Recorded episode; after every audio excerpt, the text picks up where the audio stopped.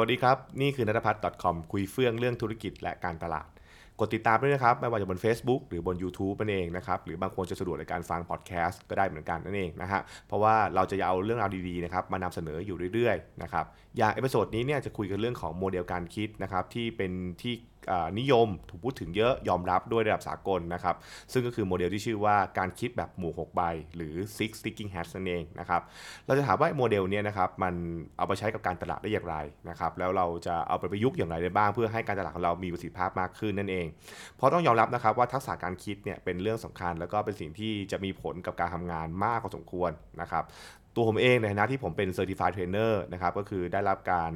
ได้ได้รับสิทธิ์อย่างถูกต้องในนะเรื่องของการสอนเรื่อง Seeking Hat เนี่ยก็เห็นนะครับวิธีการประยุกต์ต่างๆ แล้วก็มีคนมาถามเยอะ ผมก็เลยอธิบายสั้นๆในคลิปนี้แล้วกันนะครับต้องบอกเพื่อนปานก่อนนะครับนะฮะฉบับย่อมากๆแล้วกันนะครับฉบับจริงมันมันต้องอธิบายยาวพอสมควรนะครับแล้วมันมีประเด็นที่ต้องเข้าใจด้วย แต่ในคลิปนี้นะครับเอาแบบง่าย ๆ Six Thinking Hats หมวก6ใบ คือการจัดระเบียบความคิดนะครับ ถูกคิดค้นโดยเอ็ดเวิร์ดเดอ โบโนนี่แหละนะครับ ว่าถ้าหากเราจะจัดระเบียบความคิดของมนุษย์เนี่ยนะครับนะฮะเอาแบบง่ายๆ มันจะมี 6 โหมดด้วยกัน ซึ่งโหมดแต่ละโหมดเนี่ยนะครับ ถูกแทนด้วยหมวกแต่ละใบนะครับ หมดแต่ละใบจะมีสีของตัวเองนะครับ6สี ซึ่งก็จะเรียกเพื่อทำให้เราเข้าใจตัวเองได้ง่ายมากขึ้นว่าโหมดนี้คิดอะไร และเราควรจะโฟกัสกับเรื่องอะไรเป็นต้นนะครับ มันมี 6 ใบนะครับ หมวกแรกหมวกฟ้านะครับ หมวกฟ้าว่าด้วยเรื่องของการกำกับความคิด คือการตัดสินใจการเลือกนะฮะว่าเราจะคิดอะไรนะครับ เราจะโฟกัสที่ประเด็นไหน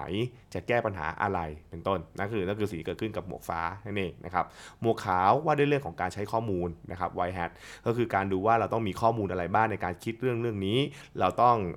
ได้ข้อมูลจากไหนข้อมูลอะไรนะครับอืม ถ้าเกิดว่าเป็นหมวกแดงว่าด้วยเรื่องของการใช้สิ่งที่ชื่อว่าอารมณ์นะฮะถ้าเกิดว่าเป็นหมวกเหลืองว่าด้วยเรื่องข้อดีประโยชน์ต่างๆ หมวกดำว่าด้วยเรื่องของความเสี่ยงนะครับแล้วก็หมวกเขียวว่าด้วยเรื่องของทางเลือก การคิดสร้างสรรค์การมองหาไอเดียใหม่ๆนั่นเองนี่คือฉบับย่อมากๆนะครับถ้าเกิดว่าใครอยากรู้เพิ่มเติมจริงๆแล้วก็จะมีบทความอยู่เรื่อยๆนะครับเดี๋ยววันเดี๋ยวไว้วันหลังผมก็คงจะหยิบมาอธิบายเพิ่มเติมต่ออีกทีเป็นเกร็ดอยู่เรื่อยๆนะครับแต่ episode นี้เราคุยกันเรื่องของการใช้ในการตลาด ทีนี้ถามว่าใช้การตลาดเป็นยังไงนะครับ แปลว่าเราต้องใช้หมวกใดบวกหนึ่งหรือเปล่าผมบอกจริงๆไม่ใช่นะครับ จริง ๆ แล้วมนุษย์เราเนี่ยนะครับเราใช้ทุกทุกหมวก6ใบเราใช้เราใช้6ใบได้แหละครับนะฮะแต่ว่าถ้าเกิดเรามองเรื่องของการตลาดเนี่ยมันจะมีบางเขาเรียกว่าในบางขั้นตอนเนี่ยจะมีการใช้บวกใดบวกหนึ่งเยอะเป็นพิเศษ นะครับโดยใช้บทเดียวมีประเศษเพราะว่าเพราะว่าหมวกนั้นทำหน้าที่ทำหน้าที่ได้เหมาะกับกระบวนการนั้นมากๆกันเองนะครับซึ่งนั่นก็คือเรื่องของการจัดระเบียบความคิดด้วยว่า ในเวลาเราเวลาเรากำลังอยู่ในขั้นตอนนี้เนี่ยเราควรโฟกัสการคิดไปที่เรื่องไหนนะครับ นะฮะอย่างเช่น ถ้าเกิดเรากำลังเริ่มต้นโปรเจกต์นะครับเราอาจจะใช้หมวกฟ้าซะเยอะเพราะว่าหมวกฟ้าทำหน้าที่การที่จะระบุนะครับว่าเรากำลังแก้ปัญหาอะไร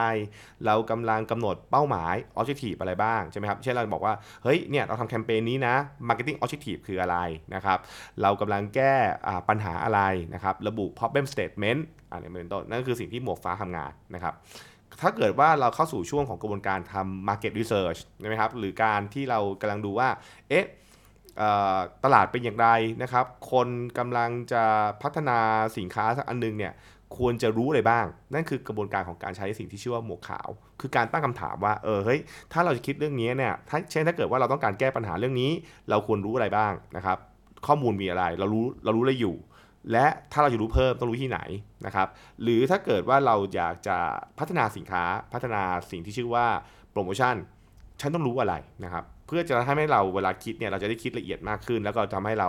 เรียกว่าไม่หลงทางหรือบางทีอาจจะคิดตื้นเกินไปเนี่ยนะครับนั่นคือการใช้หมวกขาวเข้ามาช่วยในการกระบวนการทำ market research นั่นแหละ ทีนี้หมวกแดงนะครับว่าด้วยเรื่องของการใช้ความรู้สึกถามว่าหมวกแดงทำยังไงหมวกแดงมันก็คือใช้ตอนที่เราอาจจะเช่นแบบว่าตอนที่เรากำลัง ตัดสินใจอะไรบางอย่าง ตอนที่เรากำลังเลือกอะไรบางอย่างนะครับและบางทีเราก็ใช้สิ่งที่เรียกว่าความรู้สึกในการเป็น gut feeling นะครับว่าเอ้ยเราว่าอันนี้มันดีกว่าอันนี้อะไรเป็นต้นนะครับถ้าเกิดในกรณีถ้าเกิดว่าเราจะใช้ความรู้สึกเหนือสิ่งที่ชื่อว่าเหตุผลนะนะครับคือไม่ได้บอกผิดนะฮะเพราะว่าในบางครั้งเราอาจจะมีการใช้ความรู้สึกในการตัดสินใจด้วยเหมือนกัน เช่น ตอนที่เราไม่มีไม่มีเวลามากพอ ไม่มีข้อมูลมากพอเป็นต้นใช่ไหมครับขณะกันเองเนี่ยบางทีเราก็สามารถใช้ไอความรู้สึกเนี่ยในการเซนส์ได้ว่าเออเฮ้ยเราเราชอบอะไรเราไม่ชอบอะไรใช่ไหมครับหรือเรามีแนวโน้มที่จะใช้ว่าอะไรครับเราเรารู้สึกอย่างไรกับแคมเปญนี้ มันใช้ในกระบวนการที่เราสามารถถามความเห็นคนอื่นได้นะครับว่าคุณรู้สึกยังไงกับเรื่องนี้เป็นต้น นั่นก็คือสิ่งที่เราเราใช้หมวกแดงนะครับในกระบวนการของทำการการตลาดนั่นแหละนะครับ ทีนี้ถ้าเกิดว่าเราเราพูดถึงหมวกแดงของการใช้สิ่งที่ชื่อว่าอารมณ์ใช่ไหมฮะ ถ้าเกิดเรามาพูดถึงการใช้เหตุผลเนี่ยนะครับ มันก็จะมีใช้หมวกหมวกเหลืองกับหมวกดำใช่ไหมฮะ ซึ่งถ้าพูดได้ง่ายหมวกเหลืองคือการพูดถึงข้อดี ขณะที่หมวกดำพูดถึงข้อเสีย แล้วก็ใช้ใช้ในเรื่องของการแบบเวลาเรามีแบบมิ팅แบบ proposal ใช่ไหมครับ แบบว่ามีไอเดียมาไอเดียนี้ใครคิดอย่างไรบ้างข้อดีคืออะไรข้อเสียคืออะไรเป็นต้นนะครับ ก็จะใช้หมวกเหลืองกับหมวกดำนั่นแหละ ซึ่งโดยธรรมชาตินะครับ คนที่ฝึก Six Thinking Hats จะรู้ดีว่าหมวกเหลืองกับหมวกดำเนี่ยมักจะมาคู่กัน แต่ไม่ได้พร้อมกันนะคือคือเลือกกันว่าจะใช้อะไรก่อนนะฮะแต่ว่าตกลงกันก่อนว่าเดี๋ยวจะใช้จะใช้ข้อดีก่อนแล้วค่อยมาข้อเสียอ่าหรือข้อเสียก่อนแล้วมาข้อดี อันนี้ก็แล้วแต่ถนัดนะครับนอกจากนั้นแล้วเนี่ยในบางสถานการณ์ของของธุรกิจเนี่ยจะใช้หมวกใบหมวกหนึ่งเป็นพิเศษ อย่างเช่น ถ้าเกิดว่าเรากำลังอยู่ในภาวะของการรับวิกฤต crisis management ใช่ไหมฮะ แล้วก็จะมีเรื่องของการใช้หมวกดำเยอะมาก เพื่อจำลองว่าเฮ้ยมันอาจจะเกิดอะไรขึ้น มันอาจจะมีปัญหาอะไรเกิดขึ้นเป็นต้น เวลาเรา launch product สักอย่างหนึ่งเนี่ยนะครับเข้าสู่ตลาดปุ๊บเนี่ยเราพยายามคิดเลยว่าเฮ้ยมันมีโอกาสที่จะผิดพลาดอะไร มันอาจจะเกิดดราม่าอะไรนะครับพยายามพยายามคาดการณ์ทุกอย่างเพื่อให้มั่นใจว่ามันจะไม่เกิดปัญหาตามมานั่นเองนะครับนั่นคือการใช้หมวกดำในในในบางกรณีใช่ไหมฮะส่วนหมวกเหลืองใช้ standalone ก็มีมันมีบางสถานการณ์นะครับ เช่น เราเราพยายามมองหาว่าเออสินค้าเนี้ยมันจะเป็นประโยชน์กับใครนะครับ มันจะมีข้อดีอะไรบ้าง เพื่อเราสามารถที่จะหยิบไปใช้จุดขายได้ใช่ไหมครับ เพราะฉะนั้นเนี่ยบางครั้งทีมคอนเทนต์ก็จะพยายามบอกว่าเออเฮ้ยเรามีสินค้าหนึ่งปุ๊บสินค้านี้มันสามารถที่จะเล่าให้เป็นประโยชน์อย่างไรได้บ้าง มันสามารถที่จะเล่าข้อดีอะไรใช่ไหมครับ ซึ่งเป็นการให้เหตุผลนี่นะนะครับ นั่นก็คือตัวอย่างของการใช้หมวกเหลืองกับหมวกดำ ทีนี้มาหมวกเขียวนะครับหมวกเขียวเนี่ยถ้าพูดง่ายๆมันคือเรื่องของการหาไอเดียนะครับ ซึ่งการหาไอเดียที่ว่าเนี่ยมันก็จะเป็นช่วงที่เราใช้เยอะมากของการแบบเออเราทำไอ้นู่นดีไหมเออทำไม่นี่ดีไหมนะครับเอหรือว่าเราจะไม่ทำแคมเปญแบบนี้เรามีตัวเลือกอื่นได้ไหมเป็นต้น นะครับเพราะฉะนั้นคือเราใช้หมวกเขียวเยอะมากเวลาเรากระบวนการหาไอเดียนะครับ เช่น หาไอเดียรับมือ หาไอเดียทำโปรโมชั่น หาไอเดียคอนเทนต์อะไรต่างๆ นั่นก็เป็นสิ่งที่เราจะใช้ด้วยเหมือนกันในเรื่องของการใช้หมวกเขียวนะครับคุณจะเห็นว่าที่ผมเล่ามาเนี่ยมันจะเป็นเหมือนช่วงต่างๆ ของการตลาดนะครับหรือในกระบวนการบางอย่างของการตลาดที่เราจะมีการคิดบางอย่างเป็นพิเศษ นะครับเยอะมากนะฮะเพราะฉะนั้นเนี่ยนะครับเวลาเราฝึก seeking hat เนี่ยมันก็คือการที่เราโฟกัส แล้วก็สามารถที่จะใช้ความคิดบางอย่างกับเรื่องบางเรื่องได้แม่นยำมากขึ้นนะครับอย่างเช่นหากเรากำลังเข้าสู่โหมดของ crisis นะฮะเราอาจจะบอกทุกคนว่าเอ้ยทุกคนลองใช้หมวกดำซิคิดว่ามันอาจจะเกิดความเสี่ยงอะไรบ้าง มันอาจจะเกิดปัญหาอะไรเกิดขึ้นบ้าง เพื่อให้เราสามารถเห็นเห็นจุดช่องโหว่ต่างๆ แล้วเราจะได้อุดได้เป็นต้น ใช่ไหมครับ เพราะฉะนั้นเนี่ยก็คือตัวอย่างของการประยุกต์ใช้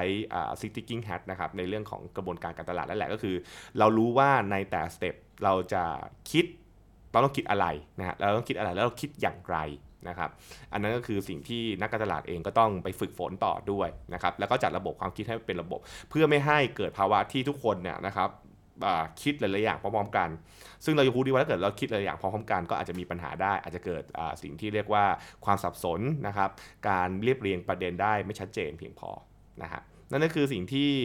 เห็นภาพเร็วๆนะครับของการใช้หมวก6ใบนะครับกับการตลาดนั่นเอง แล้วถ้าเกิดว่าใครมีคำถามอะไรเพิ่มเติมนะครับก็สามารถสอบถามมาได้นะครับจะได้หยิบมาแนะนำได้ เพราะว่าผมเองผมเป็นเทรนเนอร์เรื่องของ Six Thinking Hats เนี่ยนะครับแล้วก็เป็นนักการตลาดด้วย ผมก็จะพยายามหาวิธีการประยุกต์ต่างๆ มาเพื่อให้เห็นประโยชน์นะครับแล้วก็จะได้เข้าใจอย่างถูกต้องด้วยว่าเฮ้ยการใช้ไอ้เครื่องมือเนี่ยนะครับมันใช้อย่างไรบ้างกันเอง โอเคนะครับ นั่นคือสิ่งที่ฝากไว้ในคลิปนี้นะฮะ แล้วติดตามกันใน episode หน้านะครับ ว่าจะหยิบเรื่องไหนมาคุยกันอีกนะฮะสำหรับวันนี้ สวัสดีครับ